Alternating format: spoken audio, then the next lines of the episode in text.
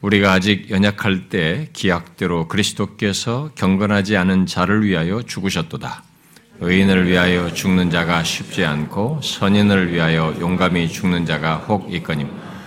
우리가 아직 죄인 됐을 때 그리스도께서 우리를 위하여 죽으심으로 하나님께서 우리에 대한 자기의 사랑을 확증하셨느니라.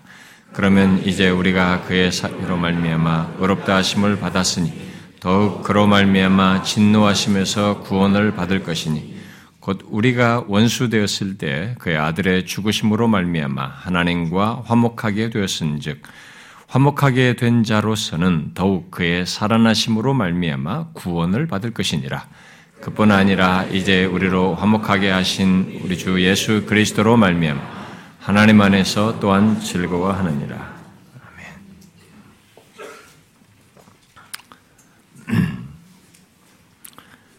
어, 오늘 이 자리에 아마 처음 오신 분들도 어, 계실 텐데요. 어, 아, 여러분들을 위해서 우리가 아, 기도로 준비하면서 아, 기다렸고 또 그래서 여러분들을 주님의 이름으로 환영하면서 또 축복합니다. 주께서 여러분 모두에게 이 시간이 헛되지 않도록 은혜 주시기를 구합니다. 우리가 1년에 이렇게 한두 번 특별한 시간을 갖습니다만 뭐 우연하게 여러분들이 왔다고 생각하지 마시고 하나님께서 이 기회를 여러분들에게 주신 것으로 기억하고 어, 이 시간이 헛되지 않고 좀 여러분들에게 어떤 은혜의 역사가 있기를 아, 구합니다. 자, 먼저 어, 제가 한 가지 질문을 어, 하고 어, 오늘 읽은 말씀을 살피도록 하겠습니다. 오늘 읽은 말씀을 제가 다 상세히 다루지는 않을 것입니다만 중요한 포인트를 가지고 좀 말씀을 나누려고 하는데요. 먼저 한 가지를 좀 질문을 하고 싶습니다. 오늘 처음 교회 나오신 분들에게 드리는 질문입니다. 제 생각에 오늘 이 자리에 처음 오신 분들은 최소한 예, 뭐 교회를 한 번 이상을 가봤고 또 심지어 좀 다녔던 분들도 아마 있으리라고 봅니다. 자, 제가 드리고자 하는 질문은 음, 여러분들이 아, 복음이라는 말을 아, 들어보았을 텐데요. 음, 한자어로 우리가 복음 이렇게 한 거죠. 헬라어로 성경에는 유앙겔리온이라는 헬라 말을 이제 우리나라의 한자어로 이렇게 복음 이렇게 표현을 합니다. 근데 이제 그 문자적인 쉬운 뜻은 좋은 소식입니다. 뭐 기쁜 소식으로 말해도 되죠. 자, 기, 독교는 어, 복음을 말합니다. 이 세상을 위한 복음, 기쁜 소식, 좋은 소식을 말합니다. 그런데 어, 여러분들이 어, 기독교에서 말하는 복음이라고 하는 것, 곧 좋은 소식이라고 하는 것에 대해서 들어보셨습니까? 어떠세요? 여러분들은 좋은, 교회에서, 기독교에서 말하는 좋은 소식이라는 것에 대해서 들어보셨습니까? 아니, 기독교에서 말하는 좋은 소식이 무엇인지 아십니까? 이 단어는 아마 익숙할 텐데요. 그 내용이 무엇인지 아시느냐는 거죠.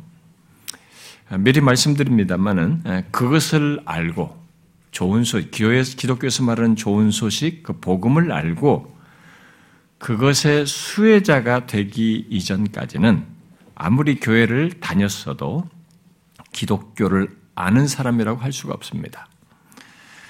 예, 그런데 오늘날 교회 안에는 예, 복음도 알지 못하면서 또 복음을 잘못 알면서 기독교를 아는 것처럼 말하는 사람들이 많습니다. 그래서 제가 먼저 물은 것입니다. 기독교에서 말하는 복음, 곧 좋은 소식이 무엇인지 아느냐고요. 우리가 오늘 회심 집회라는 말을 쓰고 있는데요. 회심이라고 하는 것은 기독교에서 말하는 회심이라는 것은 어, 여러 가지로 설명할 수 있지만 복음을 알지 못하는 상태에서 한 인간이요. 한 인간이 복음을 알지 못하는 상태에서 이 복음을 알고 그것의 수혜자가 되는 것입니다. 그러므로 이 시간에 바로 그 복음에 대해서 제가 아, 여러분들에게 말씀을 드림으로써 여러분들에게 어떤 진짜 좋은 소식을 듣고 소유하게 되는 그 수혜자가 되는 일이 있기를 바랍니다. 오늘 읽은 말씀은 바로 그것의 핵심을 말해주고 있습니다. 성경에서 말하는 복음의 핵심을 말하고 있습니다. 성경이 말하는 복음, 곧 좋은 소식은 일단 어느 특정 사람이나 아, 또 어떤 한 시대 사람들을 위한 좋은 소식이 아니고요. 모든 시대, 모든 사람을 위한 좋은 소식입니다. 그래서 1세기부터 지금 2000년이라는 세월이 지났는데 수많은 사람들이 각 시대별로 각계 각층의 남녀노소 다양한 사람들이 이 좋은 소식 복음을 듣고 예수를 믿고 구원을 얻게 되었습니다.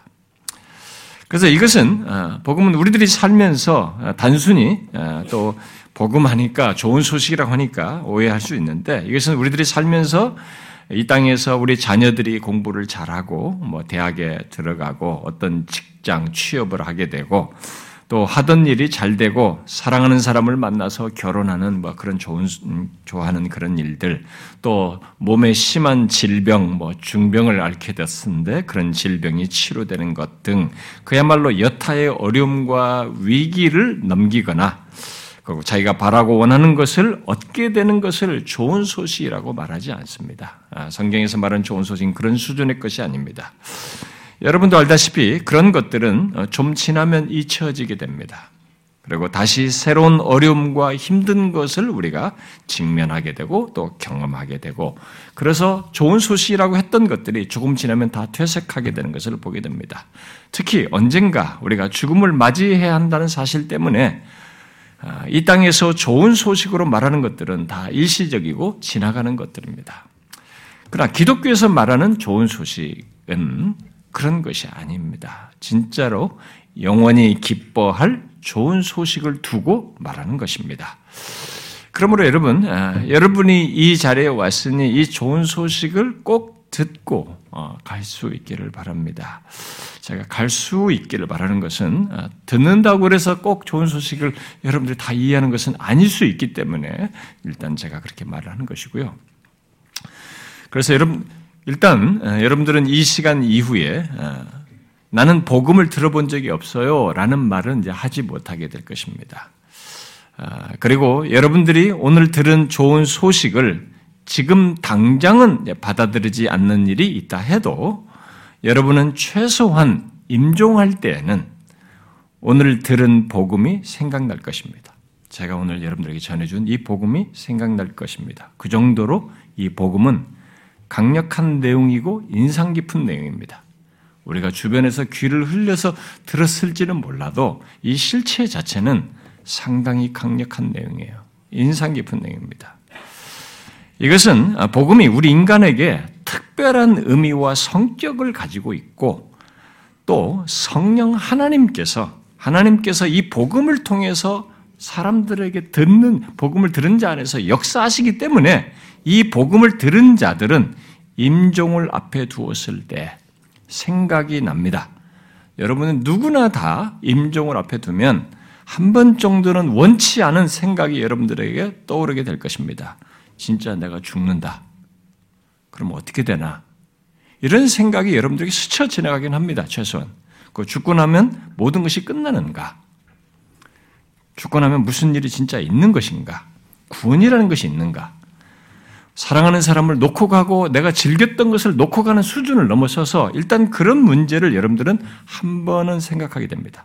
놀라울지 여러분들이 부정하고 싶을지 모르지만 그렇게 생각하지 않는 사람은 거의 없습니다. 다 하게 돼 있어요. 그때 여러분들은 저로부터 들은 이 복음이 생각날 것입니다. 그래서 저는 지금 그런 중요한 내용을 오늘 읽은 말씀을 통해서 여러분들에게 전해드리려고 하는 것입니다. 오늘 우리가 읽은 말씀은 기독교에서 말하는 좋은 소식, 그야말로 영원토록 기뻐할 좋은 소식을 아, 담고 있습니다. 말하고 있습니다. 자, 뭘 말합니까? 그게 뭡니까? 그것은 오늘 읽은 말씀에서 말하는 인간 조건, 곧 경건하지 않은 자, 또 죄인, 또 원수의 조건에 있는 우리를 위하여 그리스도께서 죽으셨다는 것입니다. 그래서 그의 죽음, 곧 그의 피로 말미암아 우리들이 그런 경건치 않은 자의 조건에 있는 인간이 진노하심에서 구원 얻을 수 있게 되었다는 것입니다. 어떤 사람에게 회심이 일어나려면 오늘 읽은 말씀에서 말한 이 좋은 소식을 듣고 이 좋은 소식이 자기에게 진짜 좋은 소식이 되어야 합니다. 그래서 먼저 묻고 싶습니다. 여러분은 지금 말한 것이 오늘 본문에서 말한 좋은 소식, 성경이 말한 기독교의 좋은 소식이에요. 이 지금 말한 것이 여러분들에게 좋은 소식으로 들립니까? 경건하지 않은 자요, 죄인이요, 원수인 인간 조건. 그런 조건에 있는 우리를 위하여 그리스도께서 죽으셨다는 거죠. 그래 죽으심으로 말미암아 진노하심에서 구원 얻게 되었다는 것입니다. 이게 성경이 말한 좋은 소식입니다. 그저 밋밋한 얘기로 들리시나요?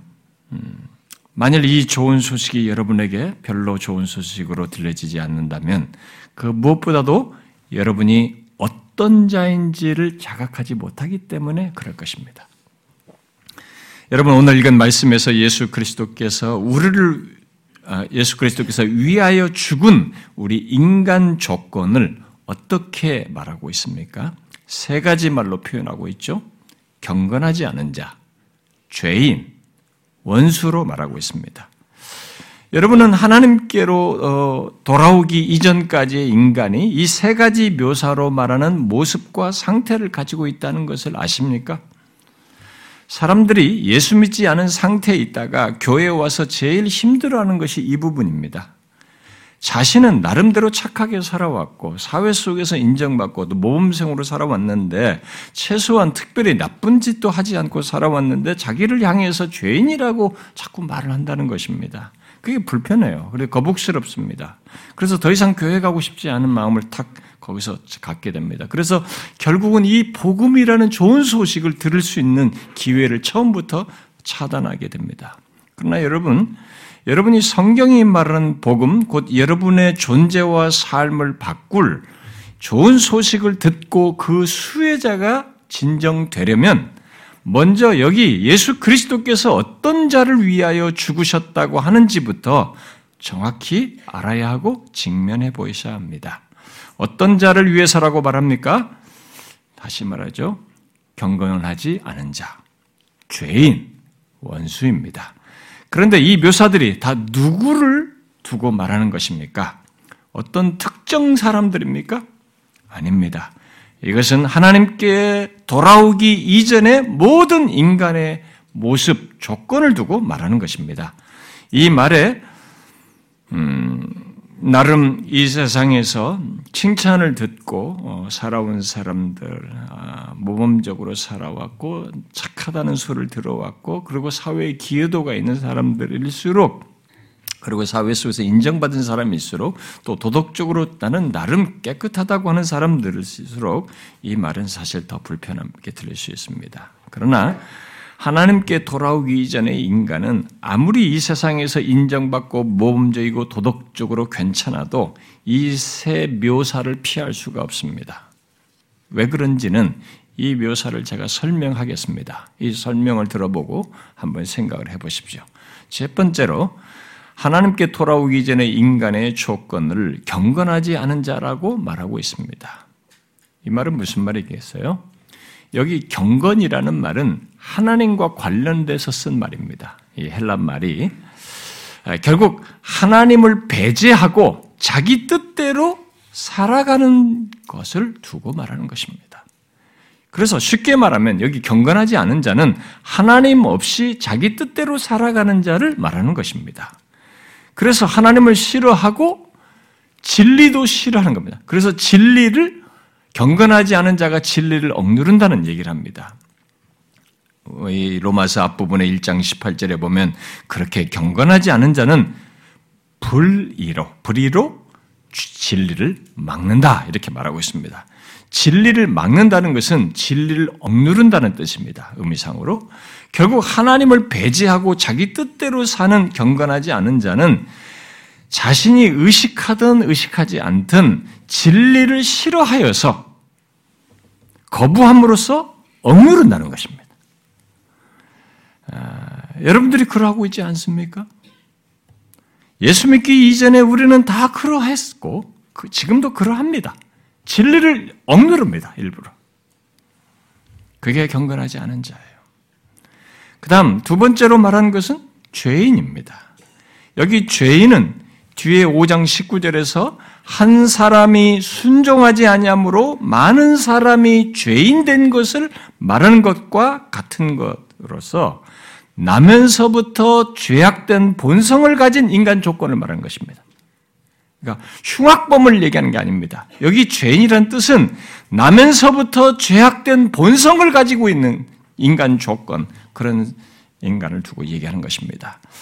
아무도 죄를 가르쳐 주지 않았는데, 나면서부터 죄악된 본성을 가지고 하나님을 싫어하고, 내 하고 싶은 대로 하려고 하고, 그것이 안 되면 울고 짜증내고 반항하는 인간 조건.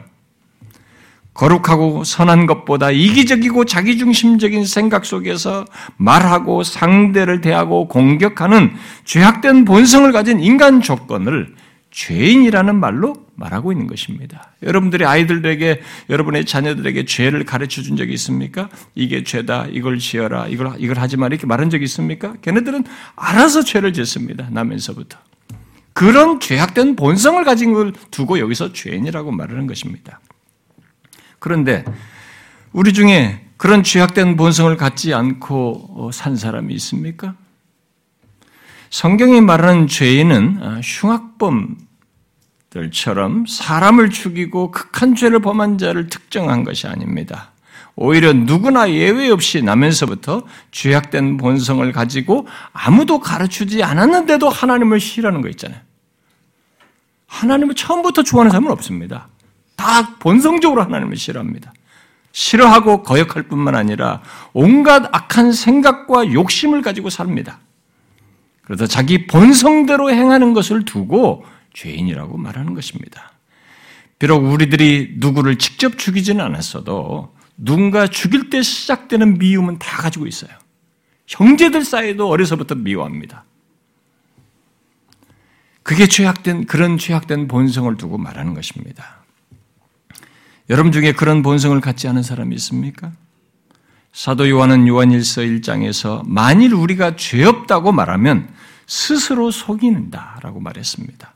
아무도 그렇게 말할 사람 없습니다. 그래서 성경은 모든 사람이 죄를 범하였다고 그래서 모두가 죄인이라고 선명하게 밝혀줍니다. 오히려 정직한 거죠. 이런 사실을 명확히 말함으로써. 그 다음 성경이 여기서 또 마지막으로 구원받기 이전에 인간 모습을 표현한 것은 뭡니까? 원수입니다. 도대체 누구와 원수라는 것입니까? 바로 하나님입니다. 그래서 여기 원수는 하나님의 원수를 말하는 것입니다.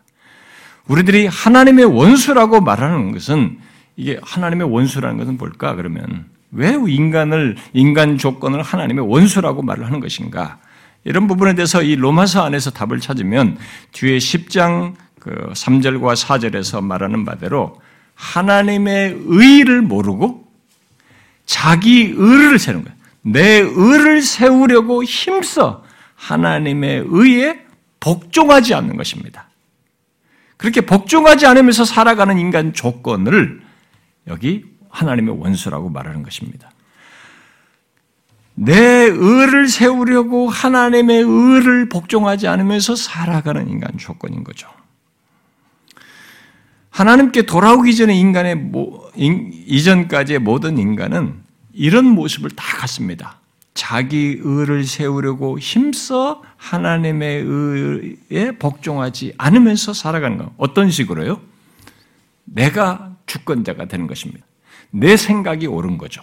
내가 왕이고 내가 주권자예요. 내 하고 싶은 것이 중요한 것이고 내 판단이 거예요. 내 판단 결정 생각이 결정적인 것입니다.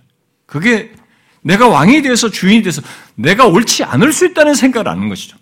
내가 죄악될 수 있다는 생각을 하는 거예요. 내 생각 판단이 다 옳다고 여기서 내 의를 세우는 그것을 자기의 옳다고 여기며 그걸 자기의 의로 여기며 의를 그렇게 세우려고 하면서 결국 마땅히 대척점에서 생각해야 하고 내가 이것이 옳은지를 생각해야 할 하나님의 의를 힘써 복종하지 않는 것입니다. 그래서 하나님의 원수라고 말을 하는 것입니다. 굳이 하나님에 대해서 거친 말을 하고 적대적인 행위를 하지 않아도 인간은 모두 이런 모습을 가짐으로써 하나님의 원수가 되어서 살아가는 것입니다. 여러분들 중에 하나님의 원수가 이런 의미에서 하나님의 원수가 아니었던 사람 있습니까? 또 현재적으로 아닌 사람 있습니까? 인간은 하나님께 돌아오기 전까지는 자신의 생각과 판단과 행위가 옳다고 여기며 자기가 왕이 되어서 살아갑니다. 자기가 주권자가 되어서 살아갑니다. 그러면서 자기 의를 세웁니다. 그러면서 하나님의 의는 복종하지 않습니다. 자, 그러면 이제 질문해 보겠습니다. 어떻습니까? 여러분은 지금 말한 인간 조건에 대한 이 묘사들이 자신과 상관이 없습니까? 자신이 경건하지 않은 자요, 죄인이요, 하나님의 원수라는 것이 인정되지 않느냐는 거예요. 내가 인정하고 싶지 않다가 중요한 것이 아니라 그런 주관적인 생각과 감정이 아니라 이 세 가지 말로 설명한 내용이 정직하게 비춰볼 때 자격이 해당되지 않느냐는 것입니다. 기독교에서 말하는 복음, 곧 좋은 소식은 바로 그런 자를 위한 어떤 내용을 말하고 있어서 좋은 소식인 것입니다. 바로 그런 조건의 인간을 향하여 뭔가 진짜 좋다라고 하는 그 소식을 말하고 있어서 좋은 소식을 말하는 것입니다. 그러므로 자신이 그런 자인지를 만약에 모른다면 여기 경건하지 않은 자요 죄인이요 원수로 말한 이 사실을 모르는 사람은 좋은 소식이 자신에게 하나도 좋은 소리 들리질 않아요. 그래서 정직하게 비추어 보셔야 됩니다. 자신이 정말 경건하지 않은 자, 곧 하나님을 배제하고 자기 뜻대로 살아가는 자가 아닌지, 정말 그런 사람이 아닌지, 또 죄인, 나면서부터 죄악된 본성을 가지고 행하는 자가 아닌지, 또 원수, 자신이 주권자가 되어 자기 생각과 판단과 행동을 옳게 여기면서 행하고 대신 하나님의 의를 복종하지 않는 그런 사람이 아닌지, 그렇게 아니라고 확실하게 말할 수 있는지 한번 정직하게 보시라는 겁니다. 기독교의 복음은 바로 그런 조건의 인간을 위한 기쁜 소식, 영원히 기뻐할 좋은 소식을 말합니다. 바로 그런 조건의 우리를 위하여 그리스도께서 죽으셨다는 것입니다. 그런 조건에 우리를 구원하기 위해서 그리스도께서 죽으셨다는 것입니다. 아무 자격도 없고 하나님께 대하여 한 것이 없는 우리들인데 오히려 하나님을 적대하고 그의 원수로 살았던 우리들인데 그런 우리를 위해서 하나님의 아들 예수 그리스도께서 죽으셨다는 것입니다. 이것이 우리에게 복음이죠. 인간에게 진짜 기뻐할 좋은 소식인 것입니다. 우리는 옛날부터 누가 누군가를 위해서 죽, 죽는, 죽었던 그런 죽은 일에 대해서 들어왔습니다. 부모가 자식을 위해서 대신 죽는 일이 있었다든가, 형제가 형제를 위해서 죽는다든가, 또 나라를 위해서 죽는다든가, 또 왕을 위해서 죽는다든가, 뭐 이런 얘기를 우리는 들어왔습니다. 그에 대해서 오늘 읽은 7절이 말하고 있죠. 의인을 위하여 죽는 자가 쉽지 않고, 선인을 위하여 용감히 죽는 자가 혹 있다. 그런 숭고한 죽음이 정말 간혹 있어 왔습니다. 그러나 누구나 아는 죄인이고 자기의 원수를 위해서 기 꺼이 자기 목숨을 내어주는 사람은 없는 것입니다. 그런 일은 없어요. 그런데 본문에 그걸 얘기하고 있는 것입니다. 그리스도께서 바로 그러한 경건하지 않은 자를 위하여 죽으셨다. 이렇게 말하고 있습니다. 또, 우리가 아직 죄인이었을 때 그리스도께서 우리를 위해 죽으셨다. 이렇게 말하고 있어요. 또, 우리가 원수 되었을 때 그의 아들의 죽으심, 곧 하나님의 아들 예수 그리스도의 죽으심을 말함으로써 결코 위에서 죽을 이유가 없는 경건하지 않은 자요, 죄인이요, 하나님의 원수인 우리를 위해서 죽으셨다는 것입니다. 그리하여서 어떻게 되었다고 말합니까? 구절에 그의 피로 말미암아 바로 예수 그리스도의 죽으심으로 말미암아 의롭다 하심을 받았다고 결국 그 예수 그리스도로 말미암아 진노하심에서 구원 얻게 얻을 수 있게 되었다고 말하고 있습니다. 얼마나 놀라운 소식입니까? 내가 경건하지 않은 자요 죄인이요 하나님의 원수로서 진노하심에 이르러야 하는데 예수 그리스도께서 나를 위해서 죽으심으로 진노하심에서 구원받을 수 있게 됐다는 이 놀라운 소식은 못 들었을 때, 못 알아들었을 때는 별거 아니지만 알아들었을 때는 최고 쇼킹한 얘기입니다. 일시적인 것도 아니고 영원히 살게 할 놀라운 소식을 말하고 있어서 진짜 최고로 놀라운 소식이에요. 어떻습니까? 이 소식이 여러분에게 좋은 소식, 기쁜 소식이 아닙니까? 그런데 의외로 많은 사람들이, 아니, 거의 대부분의 사람들이 여기서 주춤거립니다. 이런 사실을 말했을 때 이런 내용에서 들으면서 주춤거려요. 왜요? 여러분들도 분명히 그리 할 텐데요. 거의 두 가지 사실 때문에 주춤거립니다. 하나는 내가 경건하지 않은 자요, 죄인이요, 하나님의 원수라면 내가 그렇게 산 것에 대해서 벌을 받거나 거기에 상응한 어떤 심판을 받아야 하는데 왜 예수 그리스도께서 뭐 다른 분이 예수 그리스도께서 그런 나를 위해서 죽으셨는가라는 이 의문이 우리에게 떠오르고 또 다른 하나는 그렇게 그리스도께서 나를 위해서 죽으신 것이 어떻게 죄인이고 내가 죄를 지었는데 내가 문제가 있는데 그런 원수인 나를 진노에서 구원받을 수 있겠냐? 거기서 구원을 받게, 진노하심에서 구원받게 되는 일이 가능하냐라는 의문입니다. 이 두 의문 때문에 여기서 이런 소식을, 좋은 소식을 듣고도 사람들은 멈칫거려요. 여러분들도 이런 질문들이 들어서 지금 전해지는 좋은 소식을 들어도 여러분들이 아직 와닿지 않을 수도 있어요. 그런데 그 의문에 대한 대답을 오늘 읽은 말씀에 말해주고 있습니다. 한번 잘 들어보십시오. 먼저 경건하지 않은 자요, 죄인이요, 하나님의 원수인 나. 그래서 그의 상응한 심판을 받아야 할 나를 위해 왜 그리스도께서 죽으셨다고 하는지 거기에 8절에 말하고 있죠. 그리스도께서 우리를 위하여 죽으심으로 하나님께서 우리에 대한 자기의 사랑을 확증하셨다. 이렇게 말하고 있습니다. 무엇입니까? 원수인 우리를 사랑하셔서 그리스도께서 죽으셨다는 것입니다. 이것을 요한복음 3장은 이렇게 말하죠. 하나님이 세상을 이처럼, 이 이처럼은 무한대를 지금 설명하는 겁니다.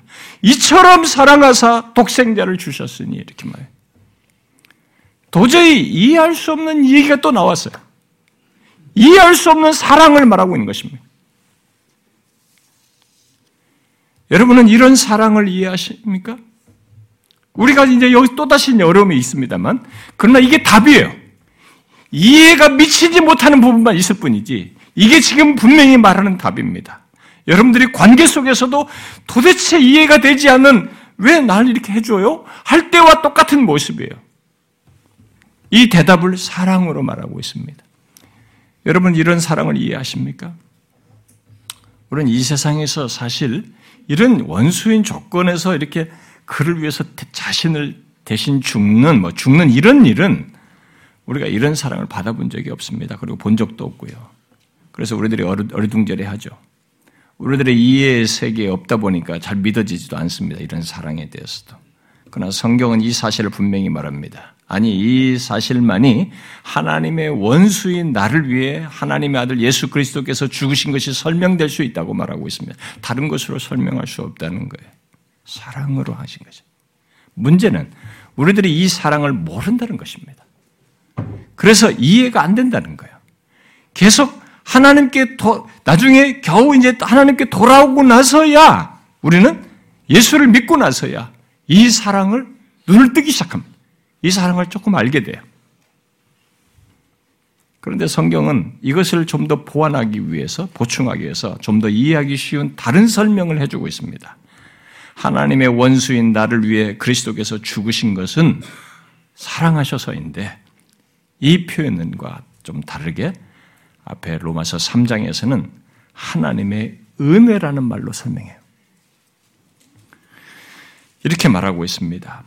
그리스도 예수 안에 있는 속량으로 말미암아 이 말은 쉽게 말하면 예수 그리스도께서 우리가 받아야 할 심판을 받으심으로 말미암아 하나님의 은혜로 값없이 의롭다 하심을 얻은 자 되었느니라. 이렇게 말하고 있어요. 하나님의 원수인 우리를 위해 그리스도께서 죽으신 것은 죽으신 것을 무엇으로 설명하고 있습니까? 은혜로라는 말을 설명하고 있어요. 하나님의 은혜로. 자, 여러분은 이런 하나님의 은혜에 대해서 얘기하십니까? 이해하십니까? 이 원수인데 그를 값없이 은혜로 구원하셨다는 이 설명을. 은혜라는 말은 가장 기본적인 의미로는 자격이 안 되는 자에게 값없이 호의를 베푸는 것입니다. 그런데 이 은혜가 적당한 일이 은혜가 아니에요. 어떤 일 하나 잘 되게 해주거나 조금 도와주는 정도가 아니라 예수 그리스도께서 하나님의 원수인 우리를 위해서 죽어주신, 죽으신 것을 주고 있는 것입니다. 그러니까 얼마나 엄청난 은혜를 얘기하고 있습니까? 성경은 바로 그런 일이 하나님의 원수인 우리에게 있다는 좋은 소식, 복음을 말하고 있습니다. 그런데 흥미롭게도 사람들은 이 은혜에 대해서도 불편해요. 왜요?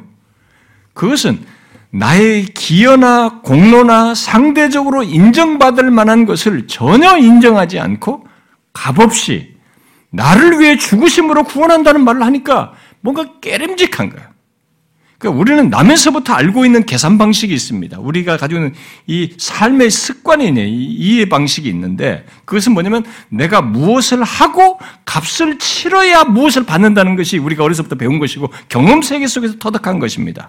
그런데 아무것도 안 했는데 무언가를 그것도 예수 그리스도의 죽으심을 곧 나를 위한 구원을 값없이 은혜로 준다고 하니까 이 너무 무책임하게 들리는 거예요.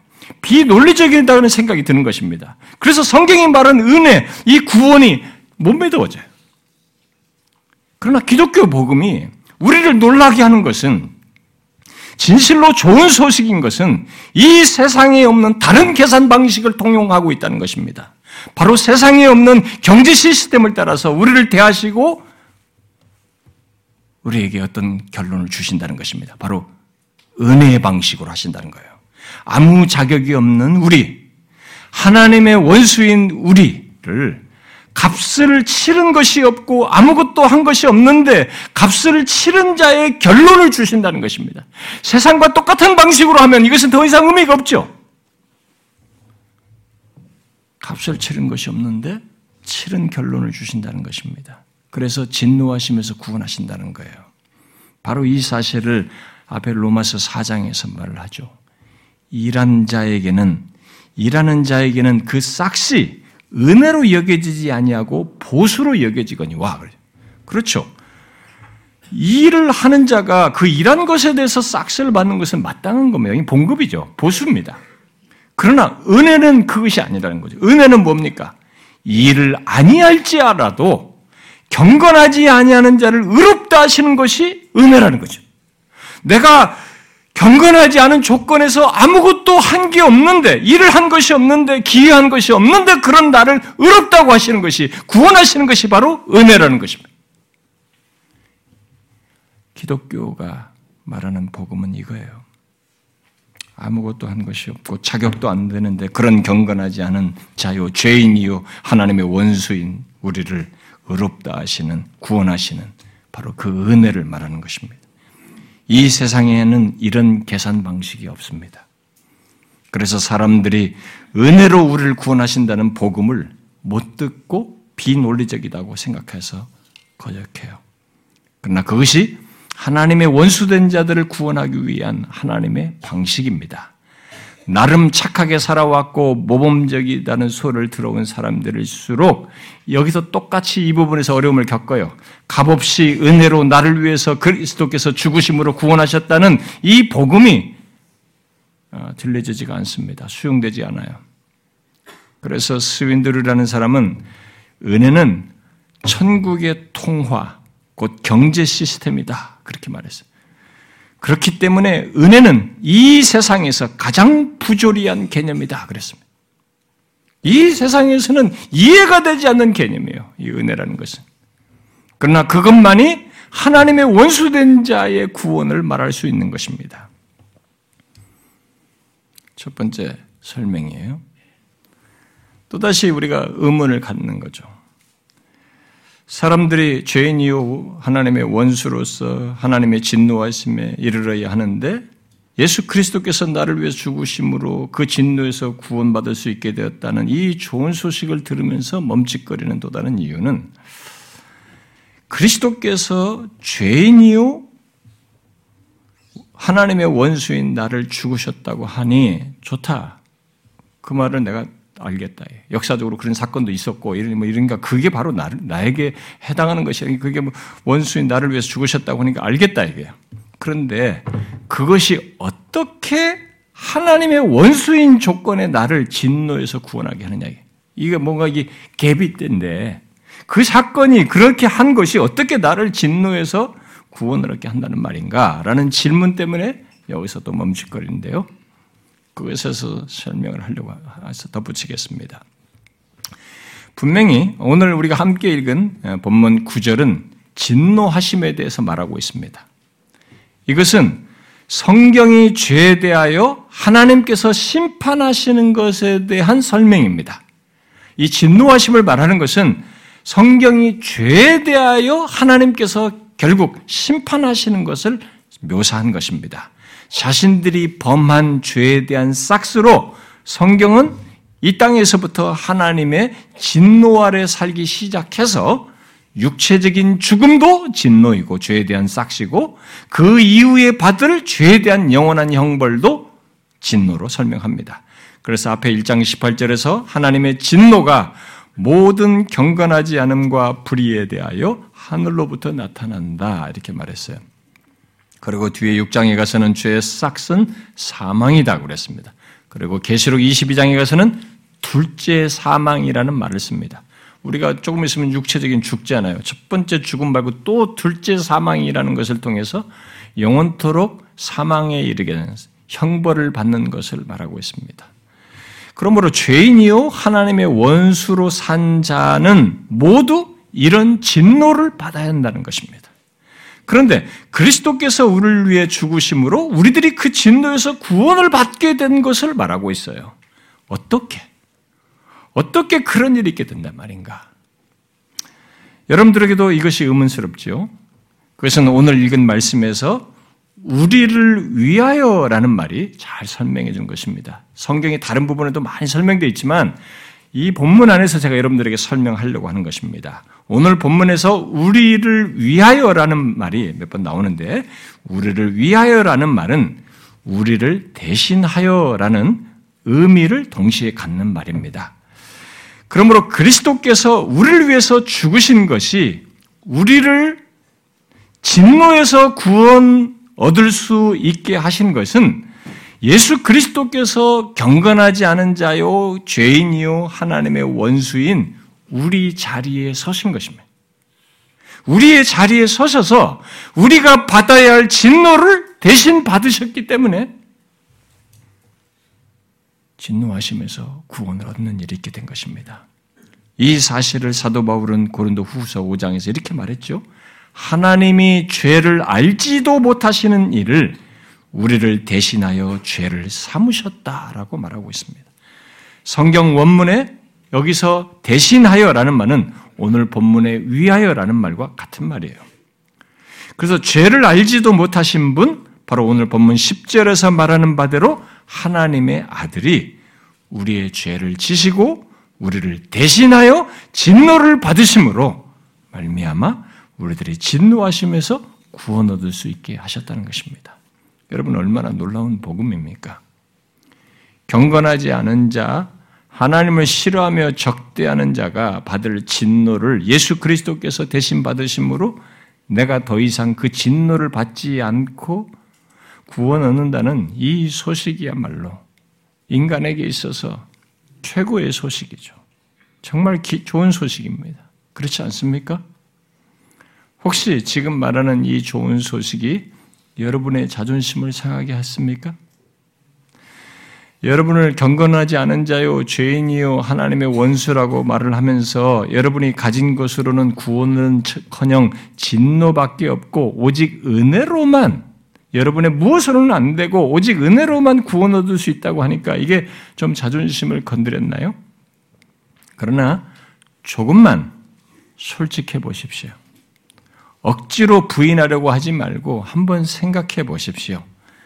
비록 듣기 불편하지만 하나님께 돌아오기 전까지 우리 모두, 우리는 모두 하나님 없이 사는 자들이고 하나님을 싫어하는 자들이고 죄악된 본성을 가지고 사는 자들입니다. 그렇지 않습니까? 그런데 중요한 것은 그런 우리에게 좋은 소식이 있다는 것입니다. 그걸로 끝나고 그렇게 해서 멸망하는 것으로 진노하심으로 가는 것으로 끝나는 게 아니라 거기서 구원 얻는 다른 좋은 소식이 있다는 것입니다. 바로 그런 우리들을 위해 그리스도께서 우리의 자리에 서셔서 우리가 받아야 할 죄에 상한 모든 진노를 받으심으로 우리가 범한 죄한 모든 저주와 심판을 받으심으로써 그것에서 구원하게 하신다는 것입니다. 그것을 나의 무엇이 아니라 내가 잘나서가 아니라 착해서가 아니라 선한 일을 많이 해서가 아니라 값없이 은혜로 그렇게 하셨다는 것입니다. 여러분은 이 좋은 소식이 들리십니까? 이것이 좋은 소식으로 들리십니까? 아직도 이 좋은 소식이 자기에게 좋은 소식으로 들리지 않습니까?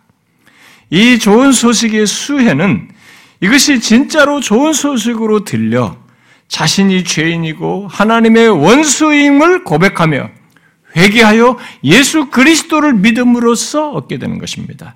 오늘 본문에 나오는 우리는 그냥 이 세상 사는 사람 모두를 말하는 것이 아닙니다. 바로 그렇게 자신이 죄인이요 원수인 것을 알고 고백하며 회개하고 예수 믿게 된 사람, 그 사람들을 말하는 것입니다. 오늘 이 자리에 오신 여러분들은 일단 저로부터 여러분의 인생을 바꿀 복음, 그 좋은 소식을 들었습니다. 이제 이 좋은 소식이 여러분에게 좋은 소식으로 들리지 않았다면 아마 두 가지 이유 중에 하나일 거예요. 하나는 처음부터 별로 듣고 싶어 하지 않았기 때문일 것입니다. 그것은 제가 도울 수가 없어요. 그것은. 그리고 또 다른 하나는 들어도 뭔가 이해하고 싶은데 충분히 명확하게 이해가 되지 않는, 아, 좀 더 명확하고 싶은데 그렇지 않는 그런 어떤 한계를 가져서 그럴 수도 있습니다. 근데 이 사람은 성경이 답을 제시했어요. 믿음은 들음에서 난다고 그랬습니다. 그 사람은 하나님의 말씀, 이 복음을 계속 들음으로써 그것에 대해 명확히 알고 믿게 되는 일이 있게 될 것을 말했습니다. 그러니까 좋은 소식을 들음으로써 그 사람은 더 나아갈 수 있습니다. 그러나 저는 여러분들 중에 이 좋은 소식을 완전하지는 않아도 부인할 수 없는 사실로 곧 분명 좋은 소식이라고 할 만한 것으로 들은 사람들이 있을 거라고 믿어요. 그것은 여러분들에게 놀라운 일이 시작된 것입니다. 기독교에서 말하는 회심은 복음이 복음으로 들려서 곧 예수 그리스도께서 나를 위해 죽으셨다는 것이 좋은 소식으로 들려서 그 예수 그리스도를 믿음으로 오늘 본문 11절에서 말하는 바대로 하나님 안에서 즐거워하는 것이 무엇인지를 알게 되며 삶으로 가는 것입니다. 하나님 안에서 즐거워하는 것이 이게 결국 회심의 결론이에요. 여러분 예수 믿기 이전에는 우리는 다른 것 안에서 즐거워했습니다. 그런데 목말라요. 무엇을 가져다 줘도 그때 잠깐이에요. 이 세상에서 나에게 쾌락과 즐거움을 준다는 것은 어떤 것조차도 잠깐입니다. 그러니까 무엇을 앞에다가 무엇 안에서라고 할 때 돈 안에서 집 좋은 집 안에서 뭐 차 안에서 사랑하는 사람 안에서 뭘 말을 하더라도 여러분들이 무엇을 열거를 하도 그것은 오래 못 가요. 그렇게 사랑한 부부도 다툽니다. 오랫동안 집 얻고 싶어서 집을 장만했는데도 집 장만해놓고 금방 만족하지 않아요. 그 다음 생각해요. 무엇을 가져도 우리는 즐거워하지 않습니다. 그런데 이 복음을 통해서 예수 그리스도를 믿고 난 다음에 이 사람에게 회심의 결론으로 있는 건 뭐냐면 하나님 안에서 즐거워하는 것입니다. 자신의 삶의 시작과 끝이 하나님의 간섭과 개입을 보게 됩니다. 그리고 이게 다른 것에서 비교할 수 없는 하나님 안에서의 만족이라는 것을 경험해요. 이게 어디까지 성경이 연결되는 것으로 말하면 영원까지 말합니다. 죽음을 넘어서까지. 그래서 예수 믿는 사람들이 죽음을 공포와 두려움의 대상으로 여기지 않습니다. 우리는 패스하는 것으로 보죠. 성경이 말은 하나님 안에서의 즐거움을 말하기 때문입니다. 이게 회심의 결론이에요. 이런 변화가 생기는 것이 회심입니다. 여러분은 오늘 들은 좋은 소식이 여러분들에게 어떤 반응을 불러일으켰는지 모르겠습니다. 정말 내 인생의 좋은 소식으로 들려졌습니까? 그가 구원에 가까운 사람입니다. 회심으로 나아갈 수 있는 사람이에요. 나아갈 사람입니다. 혹시라도 불분명하면 이 기회를 놓치지 마십시오.